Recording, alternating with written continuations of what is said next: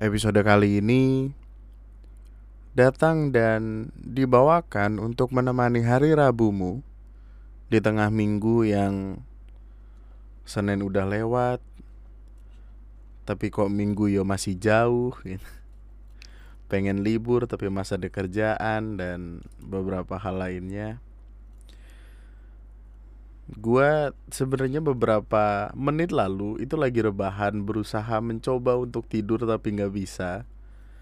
Nggak tahu kenapa nggak bisa tidurnya mungkin karena jam tidur atau satu hal yang sering kita lakukan yaitu overthinking tentang hidup, tentang masa depan, tentang uang, tentang kerjaan, tentang gimana sekiranya kisah percintaan lu akan berjalan dan bermuara? Alah berak.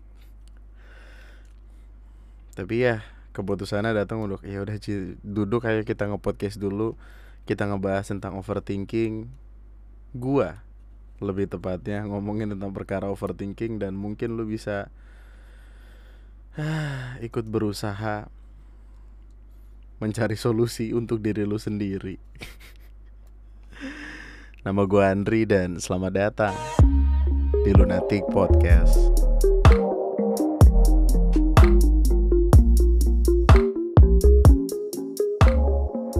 Halo calon jenazah, gue Andri dari Lunatic Podcast. Sebelum podcastnya dimulai, gue pengen ngasih tahu lo tentang Anchor.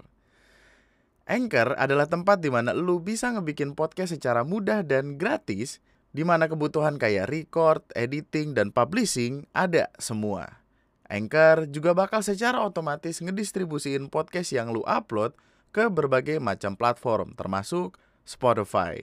Jadi ayo download Anchor dan buat podcast lu sekarang. Anyway, selamat malam.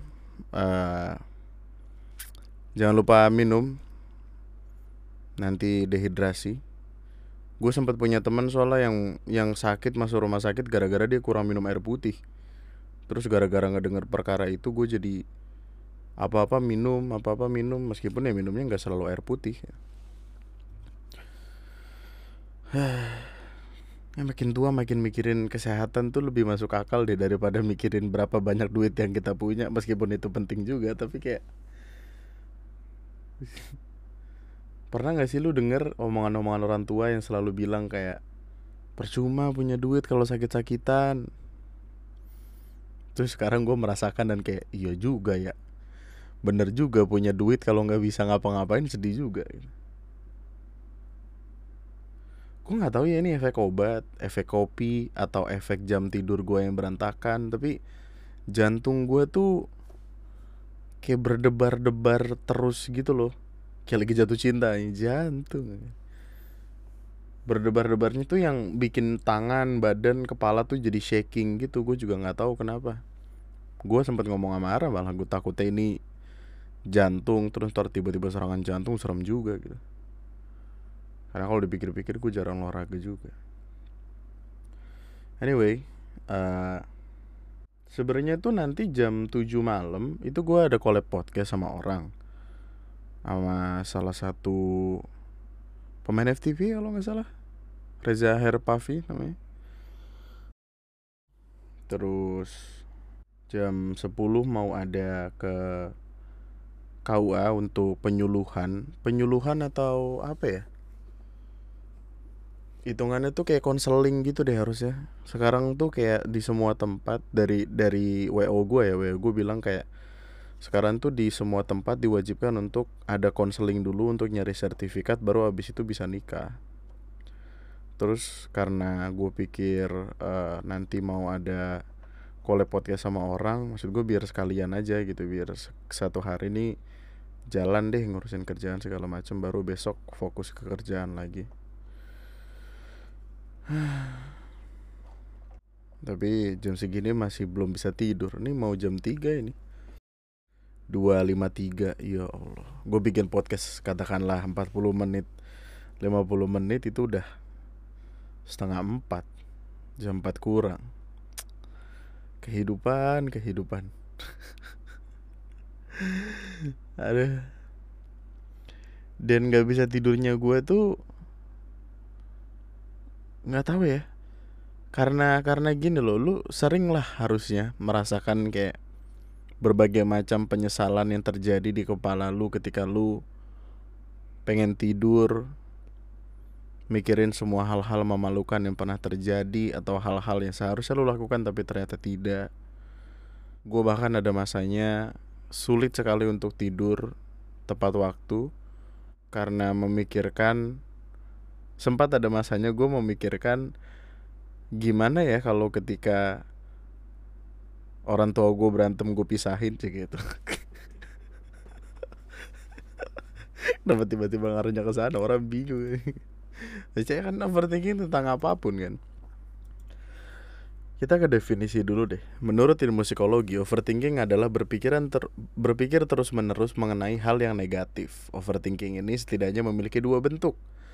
Pertama, merenungkan kejadian yang tidak menyenangkan di masa lalu, misalnya dengan memunculkan pikiran, kalau saja nanti itu, eh, kalau saja saat itu saya tidak melakukan hal tersebut. Ya. Kedua, mengkhawatirkan sesuatu hal yang belum terjadi di masa depan. Overthinker sering memikirkan sesuatu yang bukan kapasitas dirinya untuk mengendalikan hal tersebut. Akibatnya sering timbul penyesalan terhadap masa lalu serta ketakutan dan kegelisahan dalam menghadapi masa depan. Bukankah kita semua? ada pernah lah sekali dua kali ada di fase seperti itu, bukankah demikian? Cuman Uh, berbeda dengan memikirkan sebuah solusi akan suatu masalah, overthinking cenderung mendramatisasi kejadian yang sudah terjadi dan meramalkan sesuatu hal buruk terhadap sesuatu yang belum terjadi. Overthinking berarti lekat sekali dengan dengan perkara kegagalan, kesalahan, perlakuan-perlakuan yang tidak seharusnya kita lakukan. Gue tuh selalu teriak tau kalau misalkan ingat sesuatu yang gue malu sekali ketika di masa lalu terus gue inget-inget lagi. Kayak gue udah sempat cerita yang gue pergi ke Bandung gue bacain puisi yang memalukan itu yang bahkan tidak bisa disebut sebagai puisi itu gue kalau nginget itu gue suka yang teriak sendiri gitu entah di jalan entah apa terus gue pernah eh apa apa dikeluarin semua aja ya biar biar nggak kepikiran oh ya gini jadi kan waktu itu di Zoom uh, eh ada ada ada masanya di mana WhatsApp itu ya nyimpen data pribadi segala macam kabarnya ya. Terus Zoom menyimpan data pribadi segala macam. Terus gue sempat ngasih tau orang kayak eh jangan pakai Zoom, Zoom gini gini gini gini gitu. Terus setar, sekarang setelah gue pikir-pikir lagi gue malu tau. Kayak malunya tuh karena ngapain sih gue sok keminter dengan ngasih tahu orang ini itu ini itu padahal sekarang tidak terbukti banget gitu. Well, bukan ke tidak terbukti ya lebih ke banyak aplikasi lain juga melakukan hal demikian. Jadi ya mau ke mana tetap jatuh di lubang yang sama gitu. Sama halnya ketika zaman waktu itu ada salah satu es krim yang cukup terkenal diisukan memiliki kandungan minyak babi di dalamnya.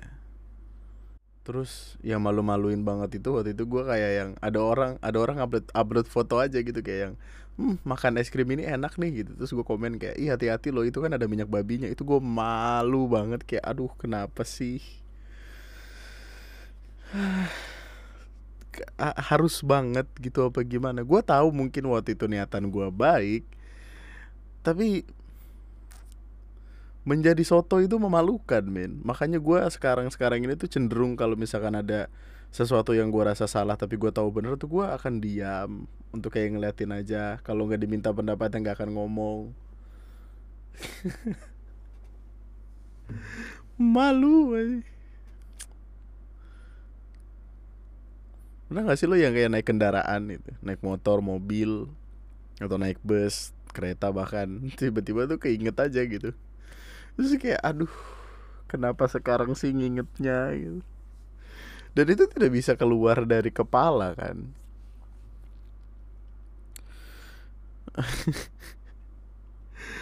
Aduh ya ampun. Oh nih ada di artikel ada tulisannya nih penyebab overthinking.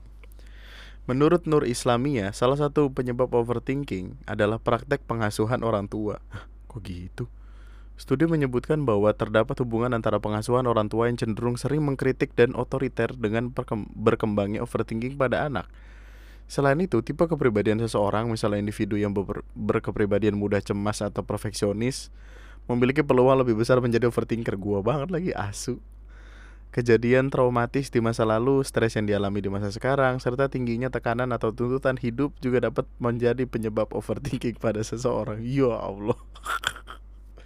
Kita semua gak sih? Walau gak semua sih. Kalau lo hidup dan dibesarkan lewat keluarga yang kaya raya, hebat, wah nggak ada celah untuk lo kayak gini. Tapi kayak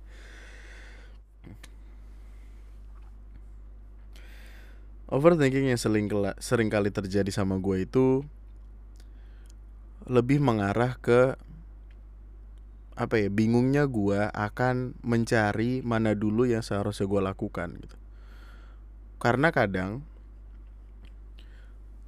uh, gua maksud gue gini di kepala gue tuh banyak nih yang harus yang harus dilakukan nih. Tapi kadang tuh ren, runutannya tuh mesti dipecah banget gitu loh. Jadi kayak harus secara sadar gue ngebuka otak gue terus gue ngerunutin sendiri gitu.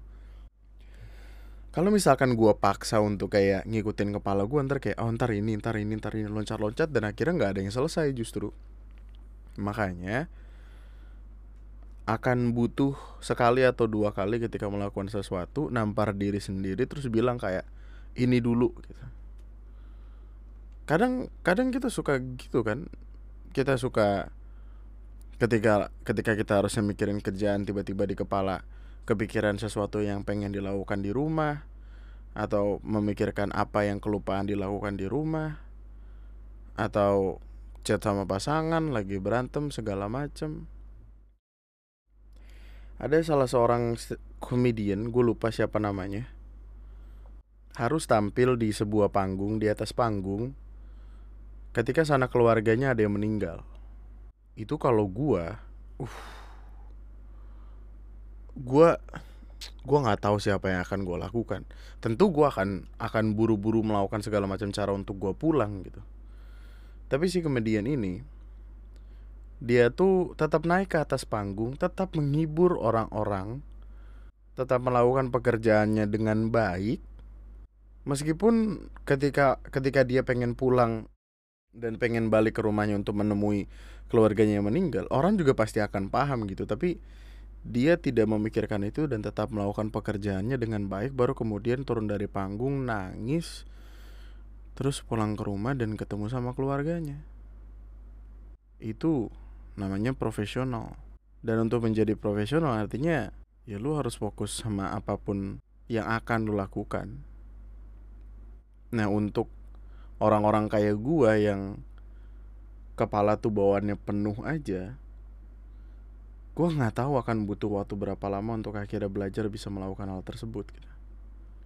Banyak jalan menuju Roma sebenarnya. Banyak cara yang mungkin harus gue biasain untuk bisa melakukan hal tersebut. Tapi ketika kita bicara tentang emosi setan-setan di kepala sulit sekali. Makanya tuh ketika gue bener-bener bingung mau ngelakuin apa tuh gue kayak cenderung yang suka diem aja gitu. Diem doang terus kayak yang mikirin dulu nih apa dulu nih oke ini dulu. Oke selanjutnya ini. Oke kalau yang dua kekejar lanjut ini. Kalau enggak ya rehat dulu. Kayak badan gue tidak terprogram dari kecil untuk bisa melakukan terlalu banyak hal dalam dalam satu kejadian yang utuh gitu. Gue mungkin kalau punya kehidupan yang kayak artis-artis kayak si apa Irfan Hakim atau siapa sih oh ya Ruben Onsu. Ruben Onsu kan dia bikin a day in my life gitu kan. Terus kayak dia bangun jam 4 pagi terus syuting ini syuting itu. Uh, makan syuting lagi makan syuting lagi. Sampai malam pindah kota segala macam gue gue gue akan stres sih. Kalau misalkan menjalani hidup seperti itu stres gue men. Gila gue kayaknya Well, gue tahu pada akhirnya dia punya asisten yang membantu ngurusin jadwal segala macem. Dia cuma tinggal nanya ke asistennya harus ngelakuin apa. Tapi gue kalau ada di posisi itu gue nggak tahu bisa tahan apa enggak ya. Makanya gue ngeliat apa ya hasil orang-orang tertentu meskipun gua nggak gitu suka sama apa yang mereka bikin tetap respect respect aja gitu sekesal keselnya gue sama Ata sesering itu gua ngomongin Ata ngebawa dia ke jokes jokes tidak lucu gua. Tetap respect lo gue harusnya tuh sama dia. Karena dia punya caranya sendiri untuk yang kayak konsisten setiap hari ngelakuin ini itu ini itu selalu punya ide-ide di kepala.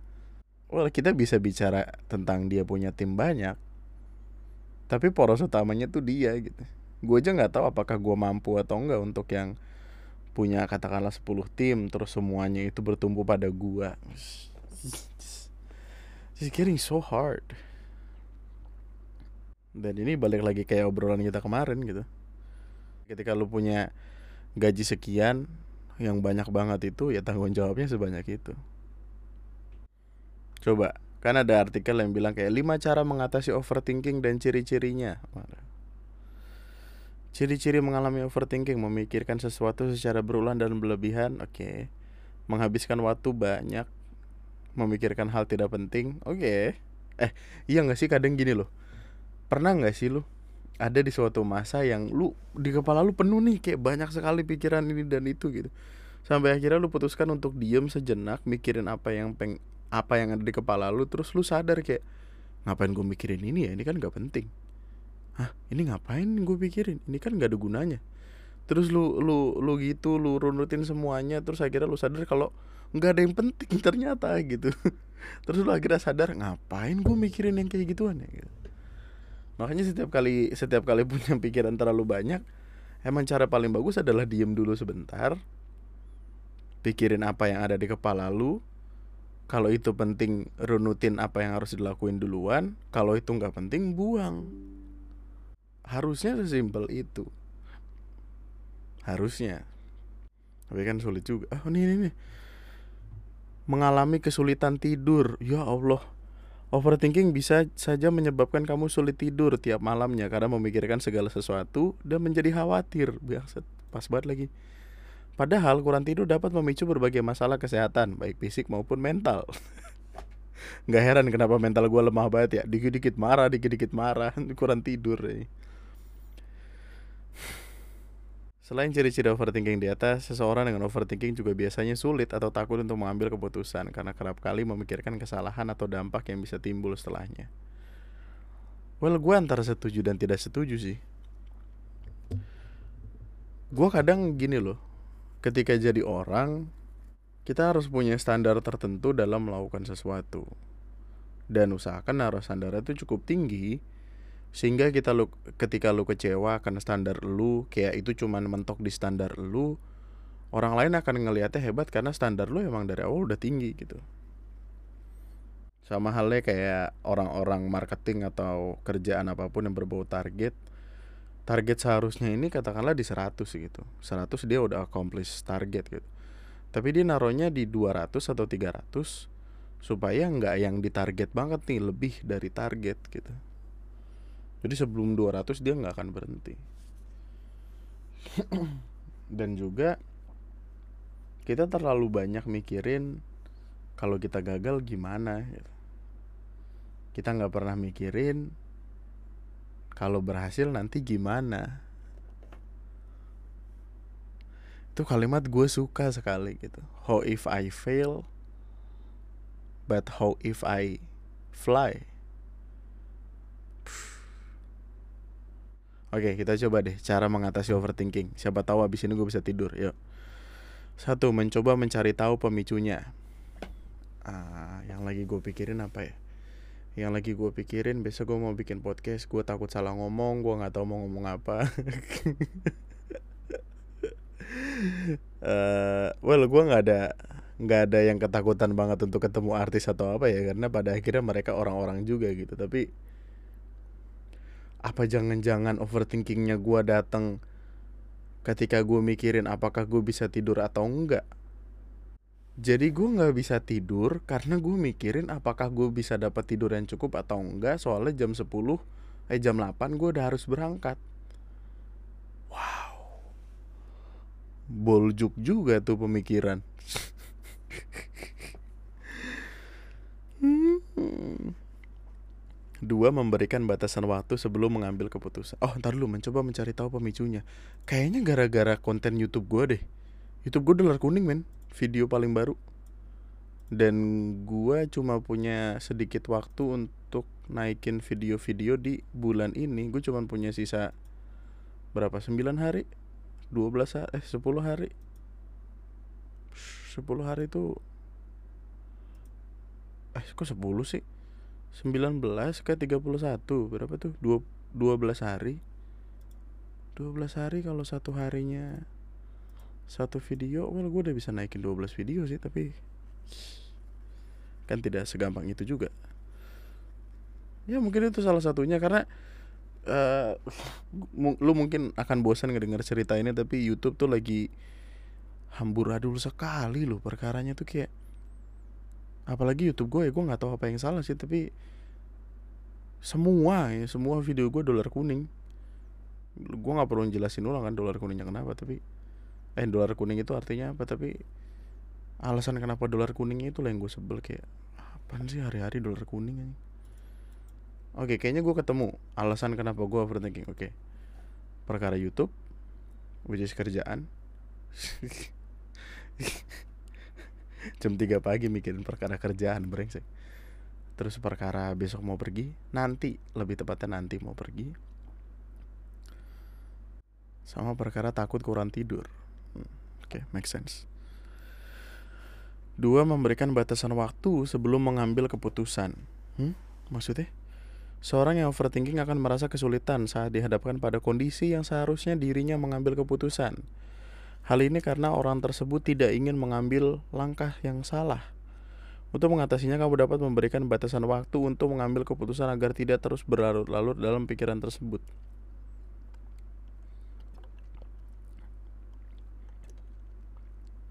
Selain itu, agar pikiranmu tetap fokus, kamu bisa membuat daftar prioritas. Lah, ini yang tadi gue bilang.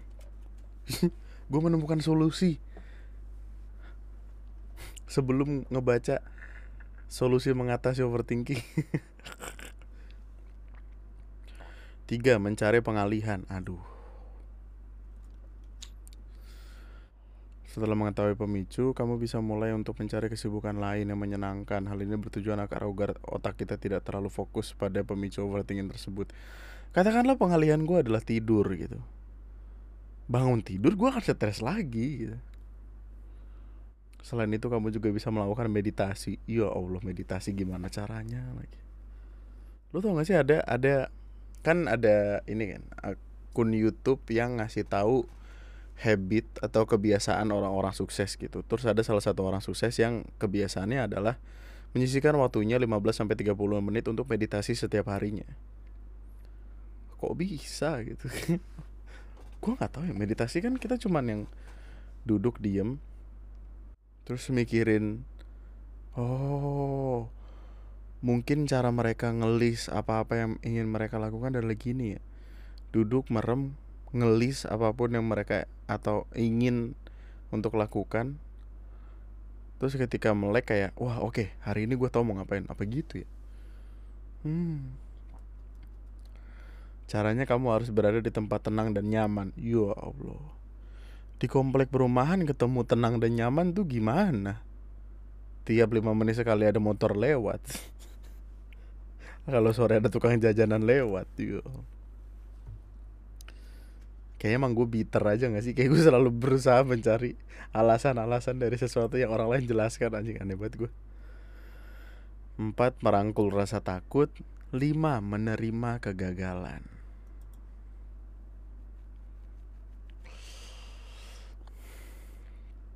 Tapi cara terakhir adalah kalau misalkan cara-cara tadi udah diterapkan tapi belum berhasil juga ngilangin overthinkingnya cobalah berkonsultasi dengan psikolog. Kayaknya emang gue harus ke psikolog dah asli gue harus ke psikolog bener. Uh, kalau misalkan lu tahu ada psikolog yang lu kenal atau psikolog yang bagus di daerah Bekasi aja deh biar deket boleh minta tolong kirim email atau DM ke IG gue ya? Gue butuh. Sebenarnya gue bisa menemukan dari internet menemukan sendiri tapi akan lebih bagus kalau punya rekomendasi dari orang lain karena rasanya gue makin gak kuat aja aduh ya ampun.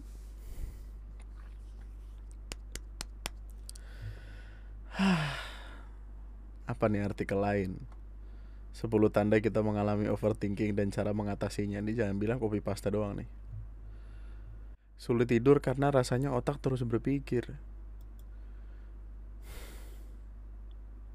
Gue nggak bisa tidur soalnya kalau misalkan kedengerin apa gini ya. Jadi gini, uh, ada beberapa malam di mana gue sadar kalau gue tuh takut gitu, takut karena banyak hal lah. Uh, lebih sering sih karena hal-hal supranatural ya. Ini aja gue lagi rada-rada gitu. Uh, terus cara untuk ngilanginnya adalah gue nonton sesuatu. Nah akhir-akhir ini gue lagi suka nonton bajai bajuri.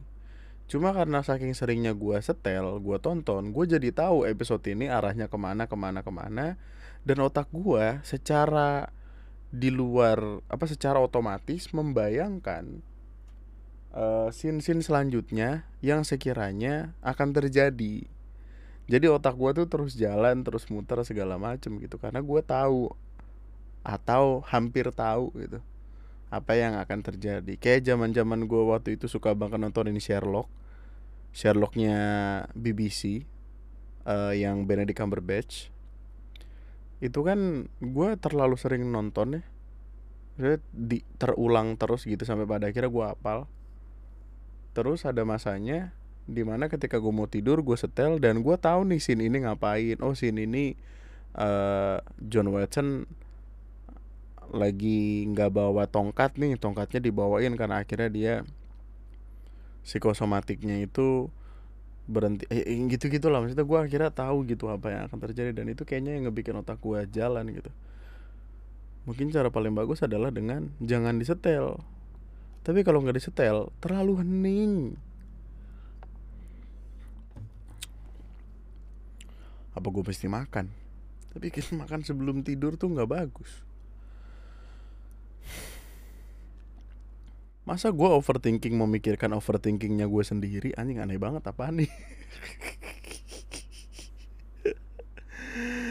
Aduh ya ampun ya ampun mungkin siapa pun lu bisa bantu gue tentang bagaimana cara menghilangkan overthinking ini. Mungkin ada masanya di mana gue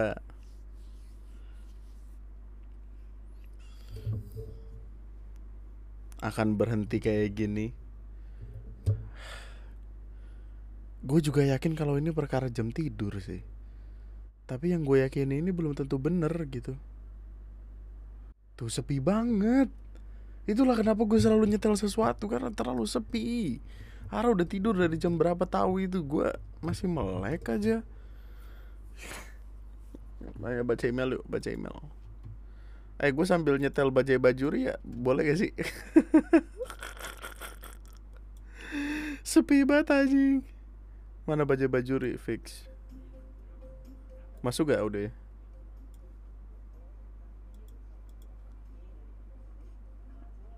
Ah masuk. Masuk tapi nggak nggak kedengeran banget kan? Sepi banget aja gue kesal Oke okay, email. Kita lari ke email belum gue buka lagi. Fuck. Percintaan ke please biar biar rasanya tuh aman gitu. Assalamualaikum bang. Nama gue oh, tolong disembunyikan oke. okay. Gue adalah salah satu pendengar lu bang gue pengen cerita tentang masalah yang gue alamin gak lama ini Singkat cerita aja, gue gak kayak cewek pada umumnya. Gue gak tertarik sama hal-hal yang berbau pacaran atau sejenisnya. Gue introvert dan lebih suka nakunin hobi timbang buang waktu buat hal yang gue anggap nggak penting itu tadi oh pacaran nggak penting oke okay. gue tahu itu sa salah dan akibatnya baru gue rasain akhir-akhir ini gue kuliah di salah satu universitas dan sekitar 5 atau enam bulan yang lalu gue dilamar sama dosen gue sendiri. Respect. Iya dosen gue sendiri. Bukan ditembak tapi dilamar. Dosen gue ini bukan dosen yang sudah berumur, tapi dosen muda yang kira-kira selisih umurnya 8 tahun nama gue semudah-mudanya juga 8 tahun bro. Cukup rupawan karena banyak diidamkan sama para kaum hawa di kampus gua. Gua nggak tahu hal ini umum atau enggak di kalangan mahasiswa dan dosen, tapi gue menganggap kalau ini adalah masalah tersendiri buat gua. Teman-teman gue bilang kalau gue adalah cewek yang beruntung karena bisa dapetin orang kaya dia. Tapi jujur, gue nggak tahu masih seneng atau kesel karena semenjak rumor gue menyebar di kampus, nggak tahu siapa yang nyebarin, gue apa-apa selalu dikaitin sama dosen gue ini. Lamarannya sebenarnya nggak gue jawab selama kurang lebih tiga mingguan. Gue nggak tahu harus jawab apa bang. Gue nggak pernah punya pengalaman kayak gini selama hidup selama gue hidup. Setelah berpikir panjang akhirnya gue putusin buat ngejalanin dulu aja karena gue bener-bener nggak punya pilihan lain. Semua temen gue nyaranin buat nerima, tapi gue bahkan nggak yakin sama diri gue sendiri. Well, kalau nggak yakin jangan gak sih? Apa gimana sih? Gue kayak pegang teguh, men, pegang teguh diri lu sendiri Jangan terjebak akan sesuatu yang bisa lu atur. Gue sebenarnya males banget harus ngejalanin hubungan kayak gini, tapi gue beneran takut salah orang bang. Karena sekali lagi gue nggak pernah pacaran sebelumnya. Ya udah, akhirnya beliau setuju. Mesti gue tahu dia kecewa. Hah? Akhirnya beliau setuju, meski gue tahu dia kecewa dan gue ngerasain ada di sebuah hubungan untuk pertama kalinya. Hubungan itu nggak berlangsung lama, tengah September kemarin nggak tahu gimana dia datang ke rumah orang tua gue yang ada di kota asal gue dan ngomong sama orang tua gue katanya pengen secepatnya buat nikahin gue saat telepon sama orang tua gue bingung sih jadi jadinya orang tua gue sangat nerima dia. Waduh waduh waduh waduh. Dan gue diperintahkan untuk nikah secepatnya. Beban pikiran gue bertambah dong bang. Gue nggak tahu apa yang ada di pikiran dia. Gue sempat emosi di depannya dan tanya apa alasannya. Katanya dia nggak punya banyak waktu untuk hubungan semacam ini. Kalaupun nggak mau menikah, seenggaknya bisa jadi tunangan. Jadi menurutnya dia bisa tenang soalnya masalah pasangan karena eh apa sih? Jadi menurutnya dia bisa tenang soal masalah pasangan karena udah ada gua. gue mencoba buat sabar dan berpikir pakai logika. Umur gue baru 21 tahun. Gue kuliah juga masih di semester awal. Gimana caranya gue bisa fokus kuliah? kalau gue dibimbing sama seseorang yang nantinya gue panggil sebagai tunangan gue sendiri wow enak dong bisa dapat nilai plus terus jujur aja senggak pahamnya gue sama cinta-cintaan gue tahu pasti bahwa pernikahan bukanlah hal yang bisa dilakukan secepatnya saat ini gue bener-bener nggak tahu harus gimana gue pengen meledak di depannya tapi dia dosen gue sendiri yo saat ini apa-apa gue hanya bisa dibilang oh apa-apa gue hanya bisa bilang iya di depannya Gue suka sama TK dan keseriusannya, tapi keras kepala dan egois juga nggak baik buat suatu hubungan kan? Betul. Kepada Bang Ari yang sudah berpengalaman dalam hal semacam ini, tai. gue butuh banget sama saran lu bang, apakah gue harus berhenti? Tapi jujur gue nyaman sama dia yang bisa gantiin posisi bokap gue saat lagi jauh. Dia juga orang yang cukup perhatian dan peduli sama semua perempuan. Atau nurutin kemauannya buat nikah secepatnya apa sih oh harus berhenti atau nurutin kemauannya buat nikah secepatnya meski gue nggak punya pengalaman ya kalau udah punya pengalaman janda dong beda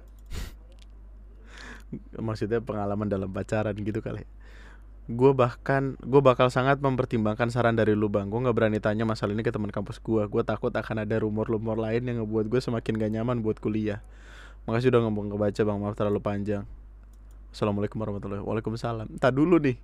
Terus gak sih emailnya kapan? Emailnya tanggal 1 Oktober 2019. Gue merasa berdosa apa yang sudah terjadi sama dia sekarang. Dia ada follow up email gak ya? Ya Allah. Ada follow up email gak ya? Nggak ada follow up email. Main apa yang terjadi sama lu sekarang? No.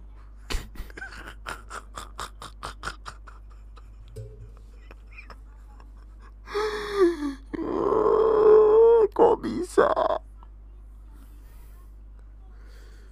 Waduh. Dia apa kabar sekarang ya? Halo siapa pun yang mengirimkan email ini Semoga kabarnya baik-baik dan apa pun keputusannya sudah diambil semuanya aman terkendali ya tapi ya nggak gini uh, mungkin mungkin di luar sana ada yang sedang merasa seperti yang orang ini rasakan sedang memikirkan apa yang orang ini pikirkan kalau misalkan dia kan minta saran nih kalau misalkan saran dari gua apa saran dari gua adalah jangan. Lu tuh diseret untuk masuk ke sebuah hubungan yang lu nggak tahu kadar kadar kedalamannya nanti akan seperti apa. Ketika lu nggak punya tangan untuk bisa ngegerakin diri lu sendiri lu akan selamanya terkunci di sana dan lu nggak bisa ngelakuin apa-apa. Hubungan yang sehat adalah sebuah hubungan yang keduanya bisa saling menggenggam dan melepas ketika lagi pengen ngelakuin sesuatunya sendirian.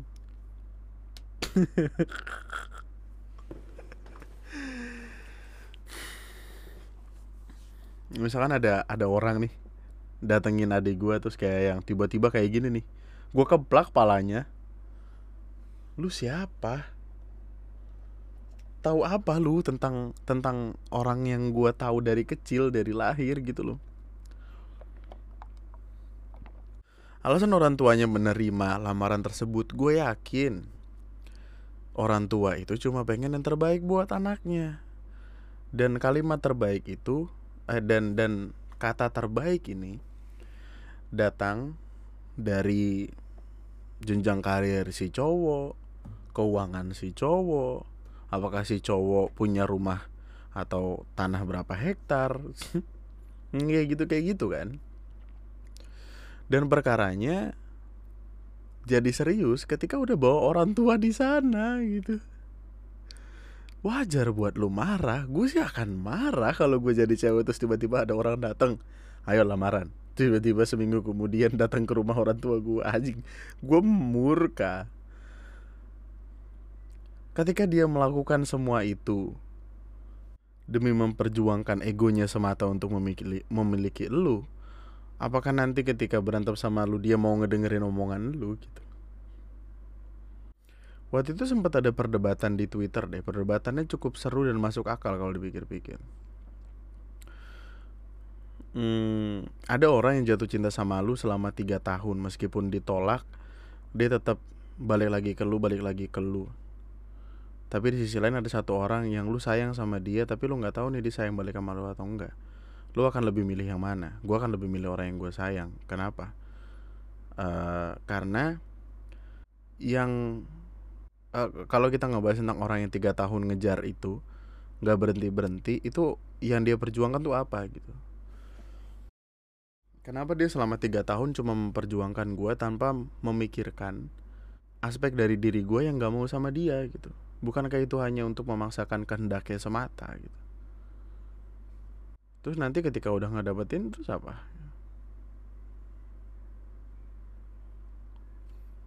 Umur 21 tahun. Tiba-tiba dilamar sama dosen.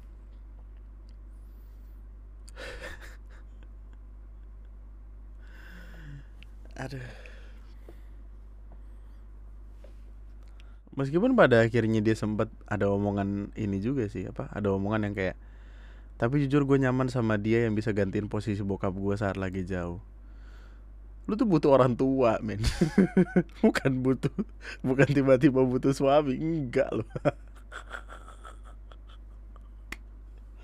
Gue nggak tahu sih kayaknya gue emang terlalu bitter ya dah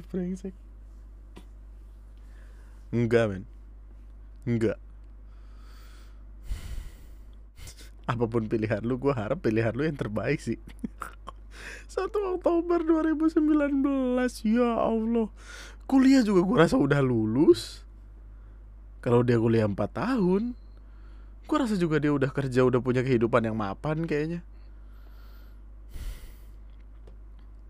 Apakah gue harus berhenti atau nurutin kemauannya buat nikah secepatnya? Hidup adalah tentang diri kita sendiri memang banyak aspek yang harus dipikirkan. Tapi pada akhirnya ketika kita yang menjalani artinya di situ harus ada kemauan kita pribadi supaya ke depannya kita akan lebih nyaman. Karena apa pun yang terjadi ke depannya kita tidak akan menyalahkan siapa-siapa. Yang kita salahkan adalah diri kita sendiri. Kita tidak bisa menyalahkan keadaan. Karena kita udah mutusin itu dari awal kalau misalkan lu milih buat nurutin kemauan orang tiba-tiba untuk nikah atas dasar kemauannya dia bukan kemauan lu ketika sesuatu hal buruk terjadi siapa yang akan lu salahkan gitu. karena pada akhirnya akan balik lagi balik lagi ke lu ketika lu menyalahkan dia kayak kamu sih dari awal ngajakin nikah buru-buru dia akan balik lah kamu kenapa mau gitu, gitu. Mending dari awal putusin pilihan yang lu suka dan lu mau dan lu seneng. Ada di bawah paksaan orang lain untuk menjalani sebuah hal yang krusial kayaknya nggak ada nyaman nyamannya nggak ada enak-enaknya. Ya sukses terus. Eh coba hit me up ya. DM atau email atau apa pun itu. Gue pengen tahu kelanjutannya gimana. Ah shit. I just I'm just so bad. Like I'm so dumb. God damn it. Hai Andri, gue Ega yang beberapa bulan lalu curhat sama lu. Makasih ya buat masukannya. Gue ulang tahun. Eh, gue ulang-ulang terus dengerin masukan lu Dan akhirnya gue sadar kita nggak perlu melihat orang cuma dari penampilannya aja. Kita sangat-sangat perlu buat lihat hatinya. Makasih banget lu buat masukannya. Dan gue sekarang gak ilfil lagi kok sama botaknya. Dan sampai sekarang kita tetap bersama-sama. Thanks sekali lagi. Gue DM kagak pernah dibalas jadi gue capek dari sini. Gue nggak tahu gue gak pernah buka IG seminggu ke belakang. IG gue gak pernah buka DM anjing. Gue kayaknya gue bukanlah apa namanya sosial media is. Orang yang lahir dengan sosial media yang bisa gue atur segampang itu. Jadi kayak ngecek DM aja gue males astagfirullah. Tau gak sih? Ada masanya kayak gue dua minggu tiga minggu nggak ngebuka DM jadi kan DM tuh ada DM yang pure DM ada yang requested message. Gue terus terusan melupakan ada yang namanya requested message. Dan di request message ini ada opportunity opportunity yang gue lewatkan. Karena gue tidak se konsisten itu untuk bahkan ngelihat DM astagfirullahalazim jahat kali wa gue tapi sekarang gue udah berubah. Ngebuka-bukain DM gue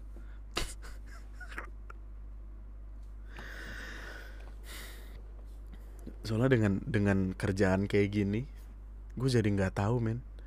Gue buka sosial media itu untuk nyari sesuatu yang pada akhirnya lagi kerjaan atau nyari sesuatu yang emang gue seneng. Komen YouTube sih yang selalu gue bacain komen YouTube email. Email email tertentu ya yang gak dikurasi sama Ara.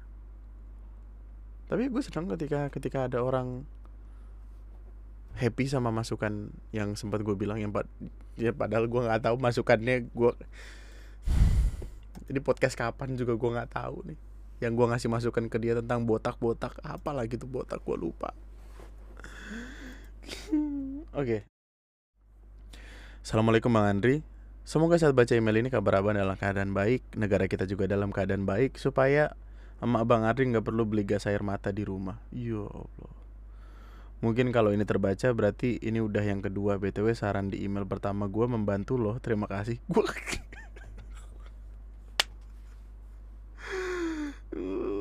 Padahal adalah hal yang salah loh Untuk seorang podcaster memberikan saran atau Pernah gak sih bang lu kesel sama diri sendiri sebelum tidur karena mengingat hal-hal memalukan yang kita bahas tadi nih di jadi podcast nih gue barusan aja ngalamin hal memalukan. Yaitu kena tegur dosen gara-gara gue diajak bicara sama teman gue nah kebetulan gue kuliah di prodi yang tingkat keseganan ke dosen itu lebih tinggi dari prodi lain. Jadi setelah kejadian itu kayaknya pengen gitu ngelupain tapi malah terus terngiang-ngiang saat menjelang tidur. Saran dong man ya. Nggak nggak bisa hilang gitu. Nggak bisa hilang. Sampai lu tua sampai punya anak nggak bisa hilang gitu. Itu akan tetap selamanya ada di sana. Tapi yang perlu diingat ketika kita terlalu overthinking memikirkan sebuah kejadian, kita harus sadar kalau tidak semua orang peduli dengan apa yang kita lakukan saat itu. Ketika kita pada akhirnya melakukan hal yang salah, hal yang aneh, hal yang memalukan, bahkan kita merasa itu jadi beban tersendiri untuk kita, tapi pada akhirnya orang-orang yang ada di sekitar area itu ngeliat lu ketika ngelakuin kesalahan tersebut mereka tidak begitu peduli pada akhirnya gue menemukan jawaban dari masalah gue sendiri respect iya ya ketika gue melakukan kekonyolan keanehan hal-hal memalukan segala macam itu Tidak semua orang peduli dan untuk apa gue harus terus memikirkan hal tersebut ketika orang tidak peduli bahkan. Ya mungkin mereka juga udah lupa sama apa yang terjadi. Oh dang, that one is good. Ketika gue membacakan puisi memalukan tersebut di Bandung di hari Sabtu malam itu, sisanya tuh mungkin eh, orang yang nontonin gue sekarang udah lupa apa yang terjadi saat itu. Yang mikir itu memalukan cuma diri gue sendiri. Jadi untuk apa masih gue pikirkan? Orang lain juga nggak peduli. Ah, bagus. Tidak semua orang peduli dengan apa yang terjadi sama kita. Daripada mikirin itu lupain pelan-pelan. Yakinin ke diri sendiri terus menerus nggak ada yang peduli nyet ya udah memalukan buat lu doang buat yang lain mah biasa aja. Jadi untuk kena untuk apa lu mesti malu? Pede aja anjay respect. Konklusi yang bagus untuk email pada malam hari ini.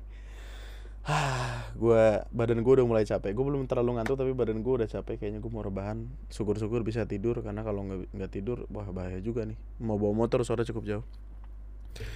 But anyway sampai jumpa di podcast gue selanjutnya cukup menyenangkan ya. Dragging di awal-awal padahal tapi tengah ke belakang seru sekali. Sampai jumpa di podcast gue selanjutnya. Uh, kita ketemu lagi di mungkin esok hari atau mungkin lusa karena ada kerjaan yang harus dilakukan. Tapi harusnya besok atau lusa udah ada lagi ya. Kita lihat nanti deh Semoga kita semua diberikan kenyamanan dalam hidup, diberikan otak yang eh, nalar dan otak yang cukup untuk tidak melakukan kesalahan yang sama seperti yang pernah kita lakukan yang membuat kita malu sejadi-jadinya. Respect.